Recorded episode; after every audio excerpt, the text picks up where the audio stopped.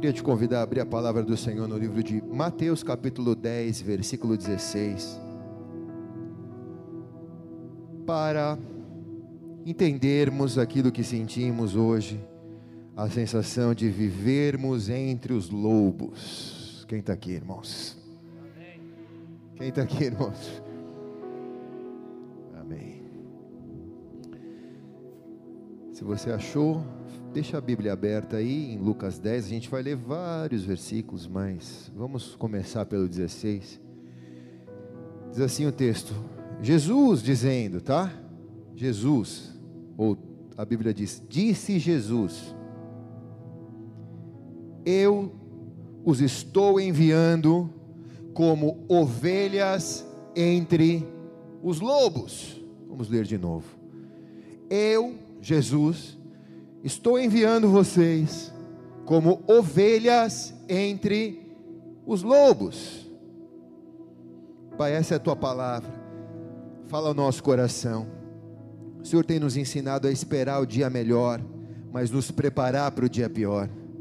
O Senhor tem treinado esta igreja, não para viver um evangelho de purpurina, mas para viver um evangelho de realidade. Por isso, Senhor, nos ajuda a viver para a vitória mas nos ajuda a ser treinado para as batalhas que temos que enfrentar as derrotas. Nos ajuda, Senhor, a aprender a viver perseguidos, mas não mortos, Deus, maltratados, mas, Senhor, não entregues. Nos ajude, Senhor, a viver tempos de abundância e tempos de escassez. Por isso nós precisamos da tua palavra, nós precisamos do teu Espírito Santo. Eu preciso disso também, porque também sou a tua igreja, parte dela, Senhor, que está reunida aqui na terra, e nessa noite nós estamos reunidos juntos, prontos para receber da tua mensagem. Por isso, o Espírito Santo faz essa palavra saltar deste livro e se tornar vida em nossa vida. Em nome de Jesus, quem concorda diz amém. E amém. Se é para Jesus, faz melhor, vai.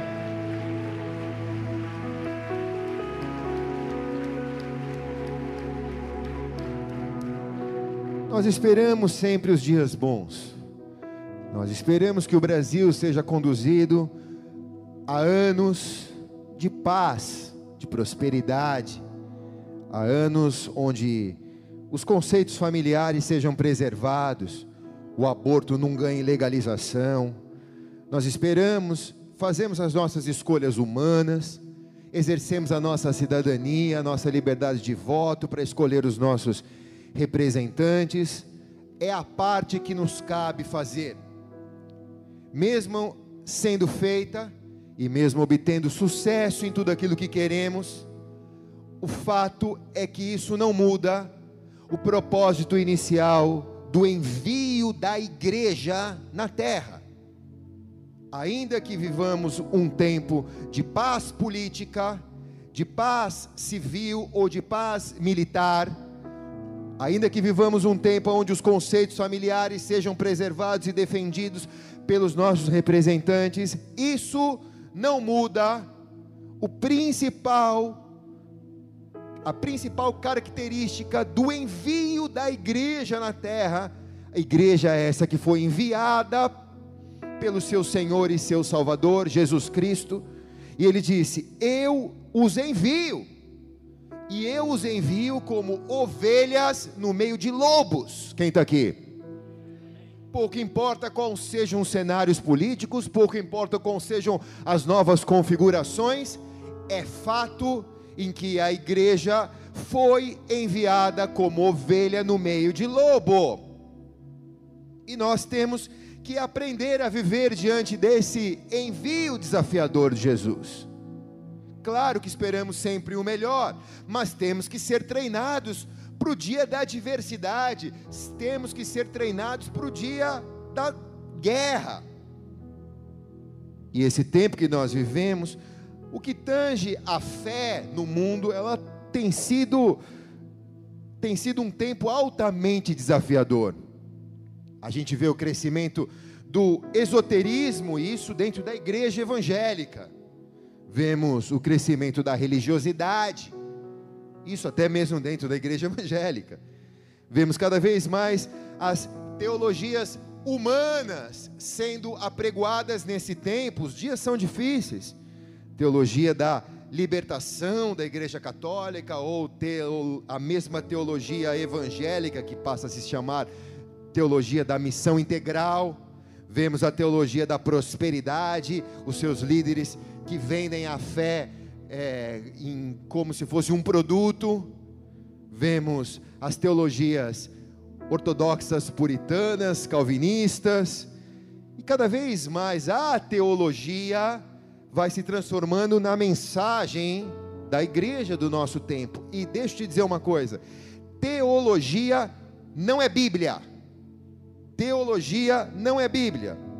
Teologia não é evangelho. Teologia é a tentativa humana de interpretar as escrituras e muitas vezes são movimentos que acontecem, mas todos passam. Porém, Mateus 24, 35 diz: Os céus e a terra passarão, mas as minhas palavras jamais passarão. Jamais passarão.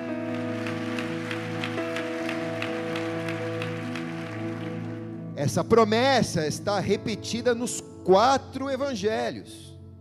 Então, na cultura emergente que nós estamos vivendo, nós temos que nos manter focados na missão que Jesus deu à sua igreja. Se nós somos igreja, nós temos que nos manter focados nessa missão. Nós não podemos acreditar que os lobos vão virar cordeiros porque Jesus disse: Eu vos envio como ovelhas no meio de lobos. Ele não disse que os lobos vão virar cordeiros. Quem está aqui, irmãos? Lucas capítulo 10, versículo 1 diz: Depois disso, o Senhor designou outros setenta, e dois em dois os enviou, dois a dois adiante deles, a todas as cidades e lugares para onde ele estava prestes a ir. Quando Jesus comissiona a igreja, ele diz: Eu os envio como ovelhas no meio de lobos, e ele os separa setenta de dois em dois e os envia a cidades e a lugares, não de acordo com o gosto de cada um, não de acordo com as preferências ou as vontades ou os estilos de cada um, mas os envia diante de uma grande comissão. A Bíblia chama isso da grande comissão, porque não era o grande ego das pessoas que deveriam ser atendidos, mas era a grande comissão de Deus, a necessidade de Deus alcançar as pessoas, por isso Deus estava enviando a igreja. A igreja está enviada há dois mil anos. E nós podemos fazer um estudo de como foi este envio, mas não é a mensagem desta noite. Mas a mensagem desta noite está focada em que se nós estamos realmente diante deste envio, se nós estamos vivendo esta grande comissão, se nós somos hoje os 70 que foram enviados, os discípulos de Jesus que foram enviados, nós precisamos carregar características no nosso viver. E eu quero apontar algumas delas. Quem for escrever, escreve. Quem está aqui diz amém. amém. Primeira delas, uma característica de uma igreja que está cumprindo a grande comissão é entender que está comissionada por Cristo. Lucas 10, versículo 1, parte A. O Senhor designou. Quem designou? Foi o pastor? Quem foi que designou? Foi o Senhor que designou. Então, uma igreja que está cumprindo a grande comissão, a primeira coisa que ela deve saber é que essa missão que ela está cumprindo está orientada e liderada por nada mais e nada menos que Jesus Cristo, Senhor da igreja. Não é uma missão chefiada por homens, mas é uma missão chefiada pelo Senhor. Ele mesmo designou essa missão para a igreja. Ele disse no capítulo 28 de Mateus 19, 20. Vamos ler bastante as Escrituras. Disse assim: Portanto, vão e façam discípulos em todas as nações, batizando o nome do Pai, do Filho e do Espírito Santo, ensinando a obedecer tudo que lhes ordenei. E eu estarei sempre com vocês até o fim. Deixa eu te dizer uma coisa: cristão comprometido com a grande comissão, cristão comprometido com o chamado da igreja, com a comissão da igreja, com a vocação da igreja, não perde tempo com decepção. Porque quem está te decepcionando não foi quem te comissionou. Quem está te decepcionando é alguém que está caminhando com você, talvez na grande comissão. Mas quem te comissionou, quem te designou foi o Senhor. E Ele nunca vai te decepcionar.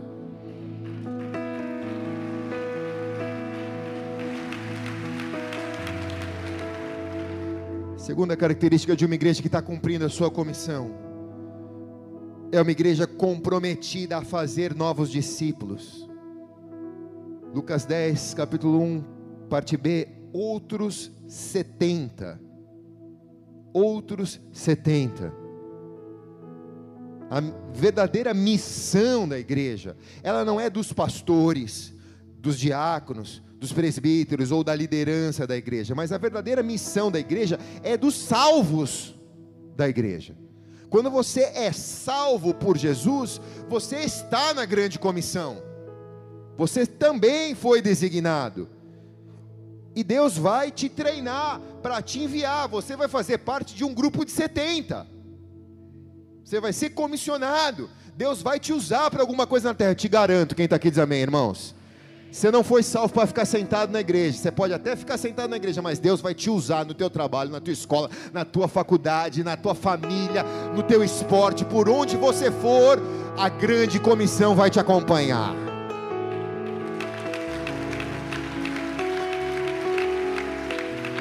Você não é especial demais, porque antes de você já vieram 70 e depois de você vão vir mais 70 mas você tem o seu lugar na grande comissão.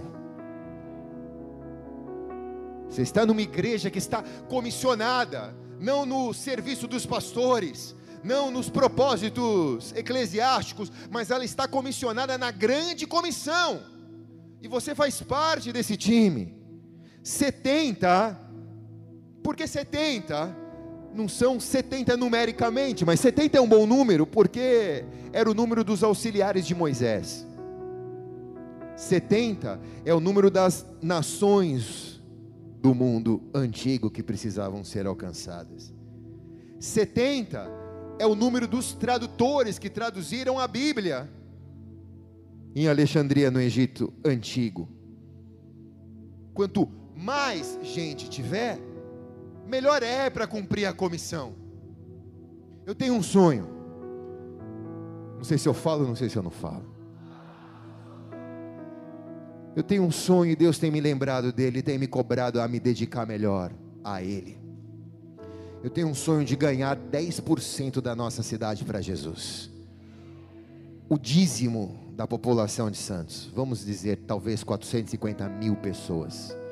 45 mil pessoas ganhas para Jesus. Quem está aqui, cara?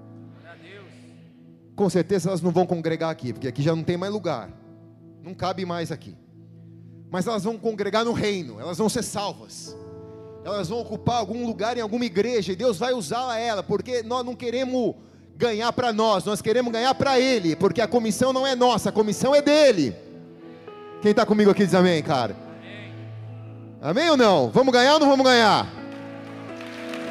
Aplauda o Senhor, que nesse aplauso vai vir seu pai, vai vir sua mãe, vai vir seu vizinho, vai vir sua família. É promessa, e a promessa vai se cumprir.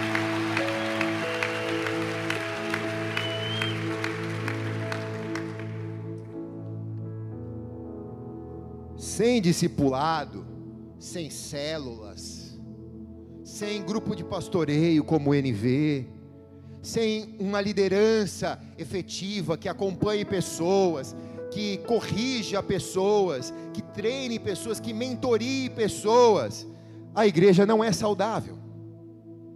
Não é saudável. Porque Jesus disse: vai, mas treina as pessoas. Sabe, não existe lugar melhor para você ser mentoreado do que a igreja, porque nada te é cobrado, não te custa nada, você não precisa comprar um plano de mentoreio, você só precisa sentar aqui, ouvir e ter um coração com mentalidade de graduação e um coração aberto para receber o que Deus tem falado. E eu tenho certeza que Deus vai te graduar como um homem melhor, como uma mulher melhor, um pai melhor, uma mãe melhor, um empresário melhor. Não existe lugar melhor para você se graduar do que a igreja dele. E de acordo com a sua graduação, com o seu nível de discipulado, com o seu nível de maturidade, Deus te comissiona num grupo de 70 e você vai cumprir a tua promessa. Uma igreja madura, que vive a grande comissão, ela age de forma pioneira. Lucas capítulo 10, versículo 1, parte C. E os enviou dois a dois adiante deles, enviados onde Jesus ainda não havia ido. Eles foram enviados de forma pioneira, eles foram abrir caminho, eles foram para lugares e situações nunca antes alcançadas. Então, métodos inovadores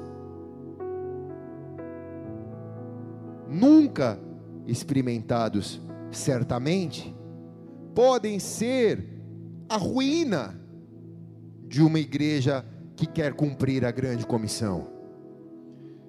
Se nós não tivéssemos experimentado há 10 anos atrás a bateria de samba, nós não seríamos a maior bateria de samba do mundo reconhecida pelo Guinness Book. Mas nós começamos com apenas alguns tambores dando uma volta no quarteirão da igreja. Quem está aqui, irmãos?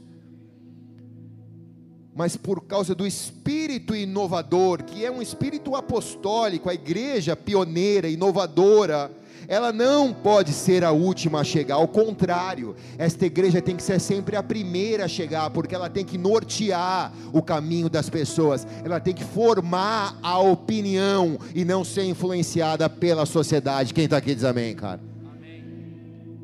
Então quem se adianta governa. A igreja pioneira tem que ser a primeira a chegar. Deus vai te colocar em primeiro lugar, não porque Ele quer te fazer melhor do que os outros, não, mas por causa da grande comissão, porque quem chegar primeiro governa. Quem está aqui diz amém, irmãos?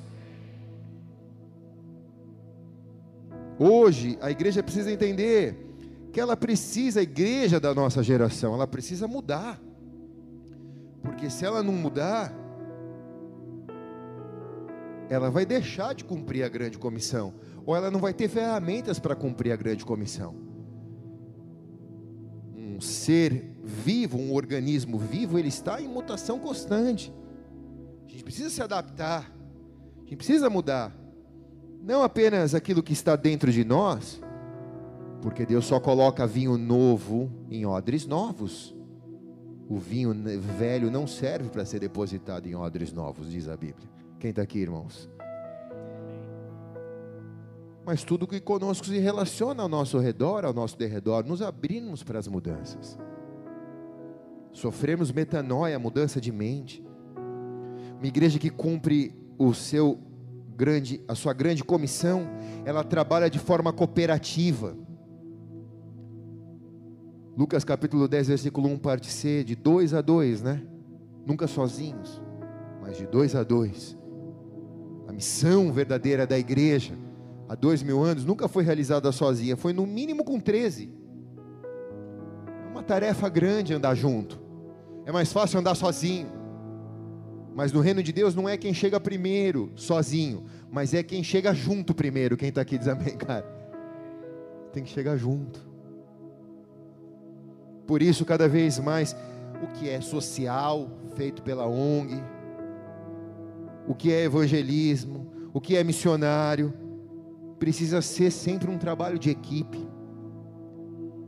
Se nós queremos fazer um trabalho grandioso, um trabalho relevante, para ganhar 45 mil pessoas para Jesus, nós precisamos fazer isso juntos. Por quê? Porque se fizer sozinho, que não é que, não foi grande, só pode ser grande se a gente trabalhar junto. Quem está aqui, irmãos? Então nunca ande sozinho. Ande manada. Lembre que Jesus disse: Eu vou enviar vocês como ovelhas no meio de lobos. Se você é uma ovelha sozinha, desgarrada da manada, você é um alvo fácil para os lobos te comerem. Agora anda no meio, se mistura, porque essa manada de ovelhas que foi enviada no meio dos lobos, ela não foi jogada sozinha, ela tem um pastor. O Senhor é o nosso pastor, e nada nos faltará. Ele diz: ainda que andemos pelo vale da sombra da morte, mal nenhum chegará à nossa vida, praga alguma chegará à tua casa, porque o Senhor dará ordem aos teus anjos para te guardar e te livrar de todo o mal. Então você é enviado no meio dos lobos, mas você está guardado pelo seu pastor, pelo seu Senhor, que é Jesus Cristo de Nazaré.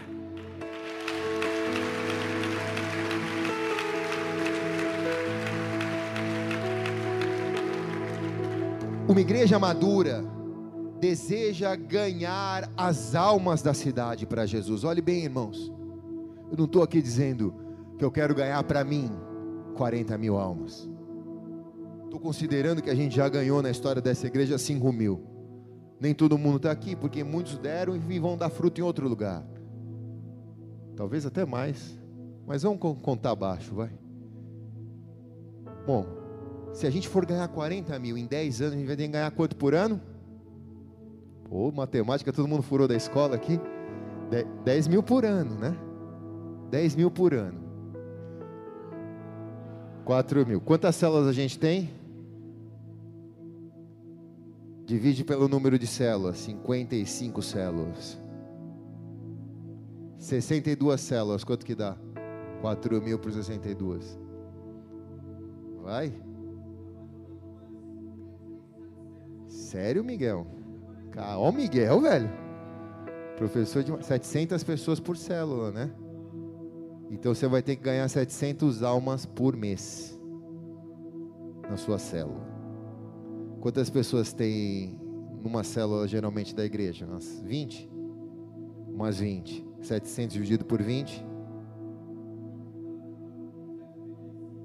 32? Você tem que ganhar 32 pessoas. Quem está aqui, irmãos? Cada um dessa igreja tem que ganhar 32 por mês. Para no final de 10 anos, a gente ganhar 40 mil. É louco, não é? Quem está aqui? Só que uma igreja madura deseja ganhar a cidade. Tudo bem, Pô, pastor, vamos dar uns tiros de canhão aí, que a gente ganha umas 10 mil numa tacada só. Vamos, vamos dar uns tiros de canhão. Vamos fazer uns eventos. Vamos fechar a portuguesinha e vamos fazer um evento de adoração. Vamos fechar a praia e vamos fazer um evento de evangelismo. Nós vamos dar umas tacadas, mas isso não tira a nossa responsabilidade de fazer a nossa parte. Amém ou não? Atos capítulo 1, versículo 8 diz: Mas receberão poder quando descer o Espírito Santo sobre vocês e serão minhas testemunhas em Jerusalém, Judéia, Samaria, até os confins da terra. Levante sua mão bem alta aos céus. Mas receberão poder quando descer sobre vocês o Espírito Santo. E vocês serão testemunhas e ganharão 35 almas por mês. Em Santos, São Vicente, área continental, Guarujá, e por onde o Senhor os enviar, e quem recebe diz amém.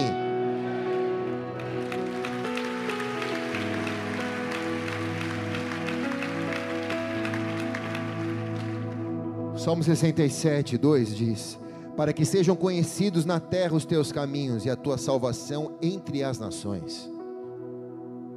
Então, eu creio que uma igreja mobilizadora, como nós temos sonhado ser, ela vai, ela envia, ela planta, ela cumpre o propósito, ela se preocupa com Abraão, Isaac e Jacó. Ela se preocupa com as três gerações. Ela se preocupa com os mais maduros, ela se preocupa com a geração que está produzindo em alto rendimento e ela se preocupa com o treinamento de uma geração que está sendo criada. Ela tem diversificação de dons. Ela enxerga além daquilo que ela está vendo, porque pelos olhos da fé, ela consegue enxergar um plano macro de discipulado da nação, de discipulado da cidade. Quem está aqui diz amém, cara é uma visão global. Vão e façam discípulos por todas as nações. Nenhuma igreja é tão pequena ou é tão pobre. Talvez alguém diga, mas isso são para as igrejas ricas, pastor. Mas nenhuma igreja é tão pequena e tão pobre que não possa sonhar com isso. Não custa nada. Quem está aqui diz amém, irmãos? É só sonhar. O que nos limita não é a falta de recurso, mas é a falta de visão, a falta de fé e a falta de coragem. É isso que nos limita. Quando Deus te entrega uma visão, vou te dar uma palavra profética. Quando Deus te entrega uma visão, os recursos te acompanham. Deus não te entrega o recurso primeiro, para depois você cumprir a visão. A visão atrai o recurso. Ah, mas se eu tiver, eu faço. Você nunca vai fazer. Primeiro, se Deus te entregar a visão, vai e faz, porque Deus é dono do ouro e da prata, o recurso Ele traz.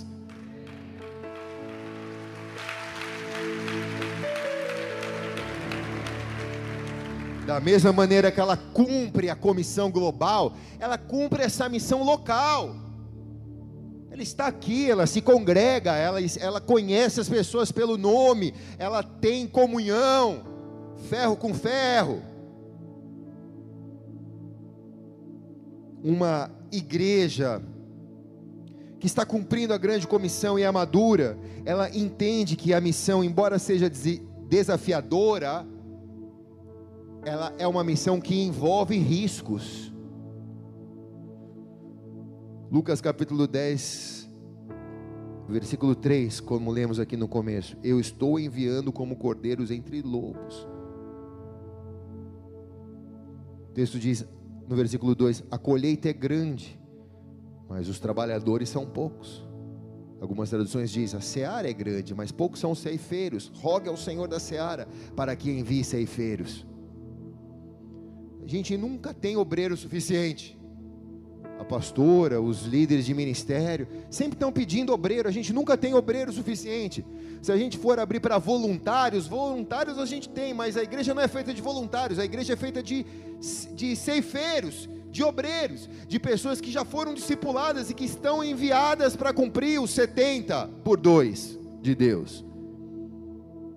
E essa missão sempre envolve riscos, então a Bíblia praticamente nos diz: sejam cautelosos.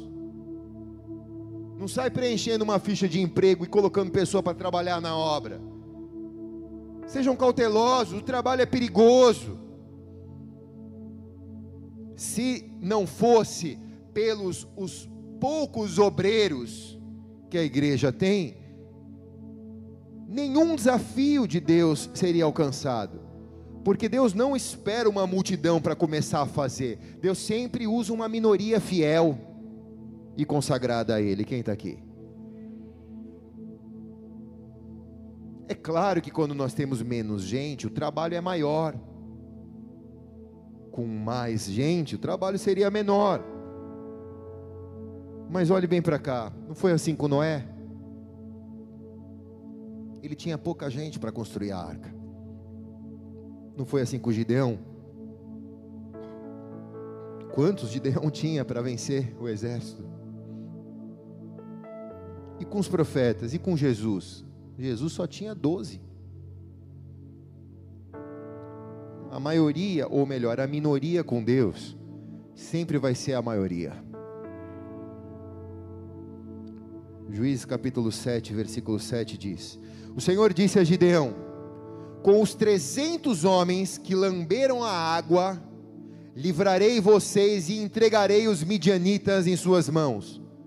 Mande para casa todos os outros homens, não porque os desprezo, mas porque eu vou com a minoria, eu vou com 300 treinados. Então, nesse tempo desafiador, cheio de cilada, cheio de oportunidades que a igreja tem hoje, uma grande oportunidade de ver o seu crescimento, de ver o alargar do Evangelho, o pregar do Evangelho no mundo. A igreja vê uma oportunidade nesses dias de adversidade de ganhar almas para Jesus.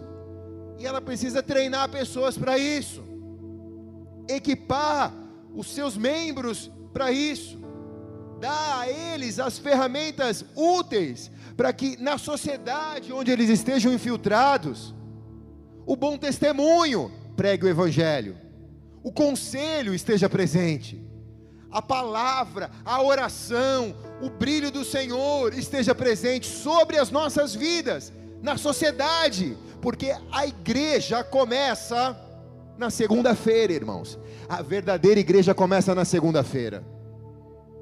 Quando o culto termina, e na segunda-feira, a semana começa, ali começa a verdadeira igreja de Jesus, que ele disse: Eu os envio como ovelhas no meio de lobos. Vá, Prega o evangelho em Jerusalém, Judéia, Samaria e confins na terra. Forme discípulos, dê bom testemunho, ganhe almas para Jesus.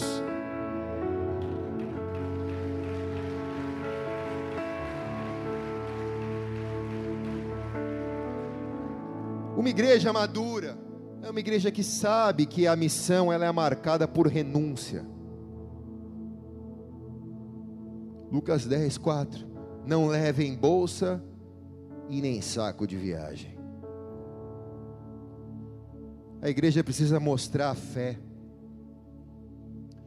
A igreja da segunda-feira, ela precisa mostrar a fé, irmãos, no exercício da sua missão. Ela precisa promover o reino, instalar o reino nos lugares onde ela está presente onde dois ou mais estão, onde você está, ela precisa instalar o reino ali, naquele lugar. A obra do Senhor só vai se realizar na sua totalidade quando a igreja começar a entender isso. Porque na obra que nós nos envolvemos, a menos que Deus faça um milagre, nós vamos fracassar. Então, se você tiver atravessando algum tipo de deserto, prossiga, eu quero te dizer, em nome de Jesus. Não pare. Se você estiver atravessando o inferno da sua vida, não pare. Você não foi feito para morrer neste lugar, você foi feito para herdar a terra da promessa. Por que, que eu estou passando por isso? Porque neste lugar você vai transformar as pessoas que estiverem ao teu redor ali. Não existe obra cristã, missionária, evangelística, sem que haja desertos, sem que haja a entrega, a fé, a dedicação, a dependência. É uma marca fundamental do verdadeiro evangelho. Deixa eu te dizer uma coisa: o eu interior, o eu interior, não pode parar a missão da igreja. Você precisa se doar. Igreja é doação. Deus não quer o teu dinheiro, Deus quer a sua vida, porque Ele chamou você. Ele vai te dar tudo que for ferramenta necessária, desde que você diga: Eis-me aqui, Senhor eu quero dar os meus anos, não sei quantos anos mais eu vou viver, mas enquanto eu viver, eu vou dar a minha vida por esta missão.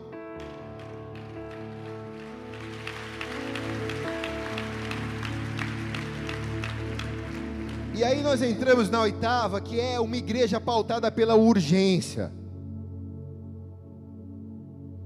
Lucas 10, 4 diz: Não saúdem a ninguém pelo caminho não saúde ninguém, não pare pelo caminho. Tenha um senso de urgência. Jesus está voltando, irmãos.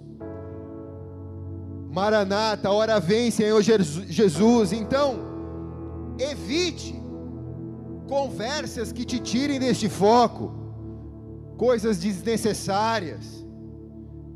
Existem pastores falando muito mais de política, de futebol, do que da missão de pregar o Evangelho. Não perca tempo com isso.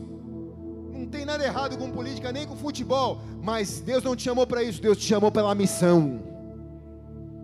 Gaste os seus dias, o seu tempo, não perdendo conversa fiada, mas se devotando à sua missão, a grande comissão de Deus. Se lembra que enquanto nós estamos aqui, aqui, 55 mil pessoas estão morrendo por dia sem conhecer Jesus Cristo como Senhor e Salvador de suas vidas. Mil crianças estão morrendo de fome por hora no mundo. Como se tivessem 100 aviões lotados de crianças caindo todos os dias e nenhuma sobrevivendo. E muitas igrejas estão ricas, perdendo tempo. Nós não vamos cometer esse erro, quem está aqui, irmãos? A nossa agenda precisa ter um senso de urgência de execução. Nós vamos pregar o Evangelho, nós não vamos descansar enquanto Jesus não voltar. Porque também é verdade, nono, que uma igreja que sabe a sua importância, ela estabelece a paz na terra. Lucas 10, 5 diz: Primeiro digam paz a esta casa. Então nós, como igreja madura, nós não somos agentes de polêmicas, nós não vamos para a rede social para trazer confusões ou para trazer divisões. Nós não vamos discutir se uma vez salvo, sempre salvo. Nós somos agentes de reconciliação. Nós dizemos paz. E onde não há paz, nós vamos. Mas onde há paz, nós pregamos. Nós somos pacificadores. Envolver-se com o Evangelho é envolver-se com o Evangelho de paz. Então você não pode permitir com que conflitos, polêmicas te afastem da tua missão.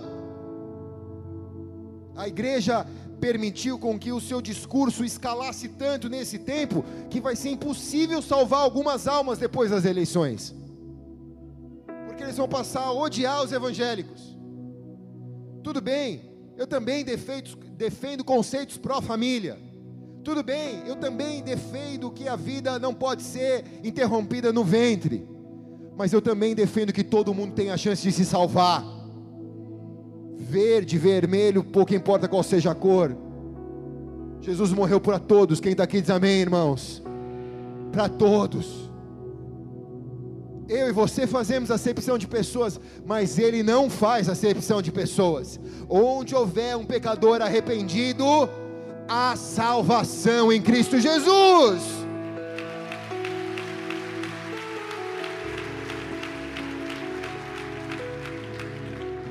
Faça da sua vida um envio de paz.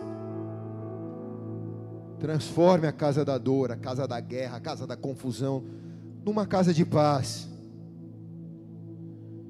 Uma igreja madura, número 10, eu estou terminando, tá?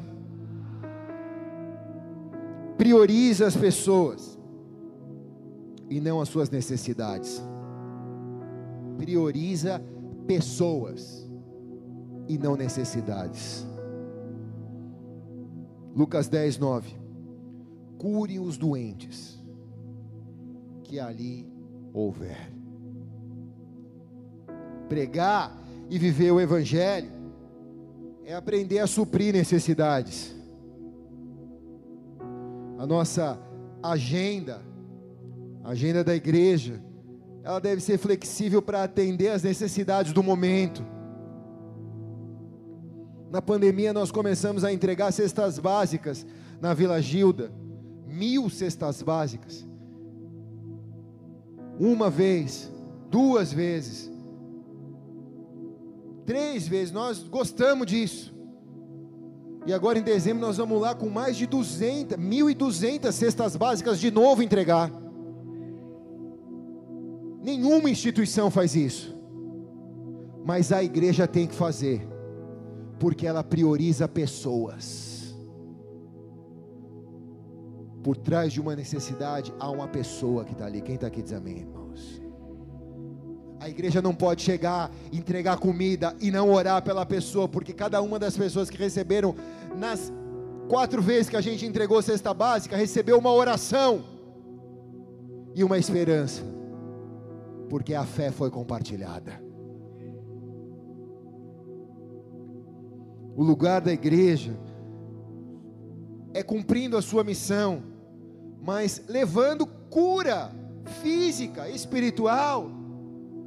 Eu me orgulho de ser pastor desta igreja, porque cada vez mais os, os, as capelanias desta igreja cumprem o seu propósito. Há anos nós visitamos os orfanatos da cidade, nós somos a única instituição que ali entramos. E os nossos capelãos estão ali pregando o Evangelho, dando amor àquelas crianças e sendo a única esperança de paz no meio da guerra de cada uma daquelas crianças. A igreja está diversificada, em todos os abrigos da cidade, a igreja está presente no conselho tutelar, a igreja está presente na, em todas as esferas da sociedade, por quê? Porque a igreja entendeu que o propósito dela não é construir catedrais, mas o propósito dela é atender pessoas.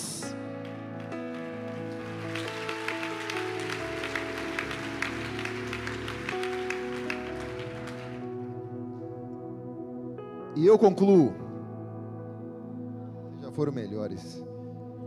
E eu concluo. O reino de Deus está entre nós. O reino de Deus está aqui, irmãos, entre nós.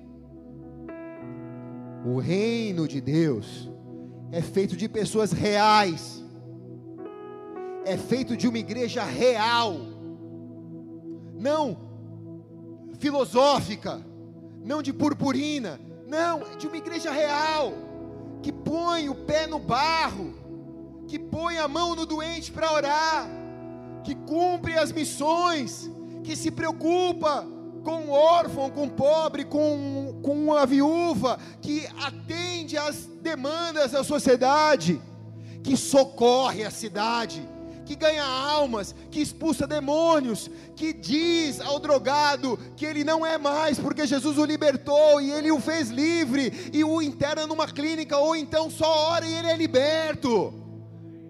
É uma igreja real, é uma igreja que, que consegue colocar a mão nos frutos, não é uma historinha de, da, da, da carochinha. Você está sentado do lado de uma pessoa, eu te garanto, cara, que é um milagre de Deus estar tá aqui nessa noite. Você está sentado do lado de uma pessoa que Deus trouxe aqui, porque é um milagre estar tá aqui nessa noite. Porque anos atrás estaria em qualquer lugar, menos na igreja, mas se está aqui, é porque Deus fez grandes coisas.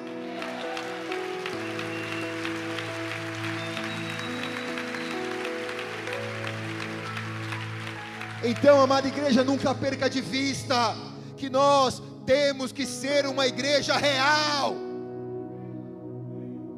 Pode ser que exista uma igreja fictícia na nossa geração, mas nesse pedaço de quintal, a gente precisa ser real, dar frutos, e os nossos frutos precisam ser conhecidos, e nós vamos ganhar almas, mudar pessoas, não catequizar, mas mudar as pessoas, dando a elas aquilo que Deus nos deu, a presença dEle o Espírito Santo. Vamos, seu Luiz, bate essa esteira direito, filho.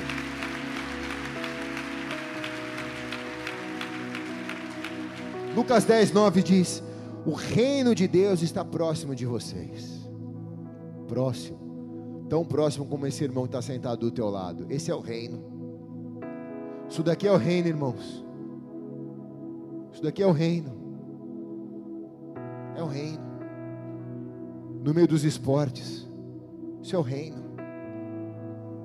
Te vê o, o Alan aí voando, campeão mundial, ganhando torneios nas, nas praias do mundo e pegando a Bíblia para agradecer a Deus. Isso é reino, quem está aqui?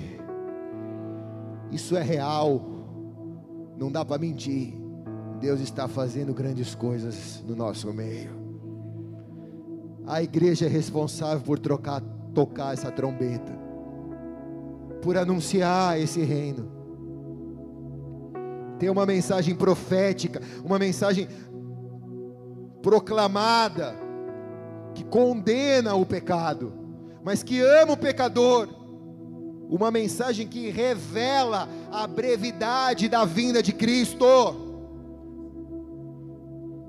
Uma igreja viva, que está a cada instante fazendo uma declaração de amor a Ele, a Jesus. Condenando o pecado, amando o pecador, restaurando vidas, sem se contaminar com o pecado, sem se contaminar com a cultura do mundo, sem se contaminar com as políticas eclesiásticas, uma igreja viva, blindada pela missão, blindada pela grande comissão. Não há tempo de decepção, porque você já está vivendo uma grande comissão. 1 Coríntios 14, 8 diz: Se a trombeta não emitir um som claro, quem se preparará para a batalha? Creio que o melhor está diante de nós, nos próximos anos da igreja na terra. Todos os sonhos do coração de Deus vão se cumprir através de você aqui. Levante sua mão. Vão se cumprir através de você. Deus escolheu você para cumprir os sonhos dele aqui. Todos os sonhos de Deus nos próximos dez anos vão se cumprir através da sua vida. Recebe a promessa da vitória agora. Recebe a promessa que, embora nada seja fácil, agindo Deus, quem impedirá e quem recebe diz amém.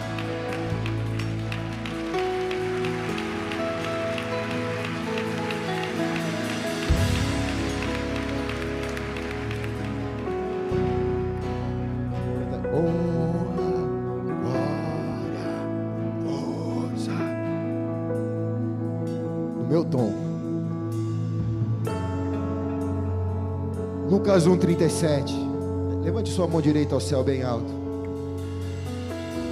Pois nada é impossível para Deus. Nada é impossível para Deus. Quem recebe diz amém. Se coloque de pé, dê um forte aplauso a Ele. Aleluia.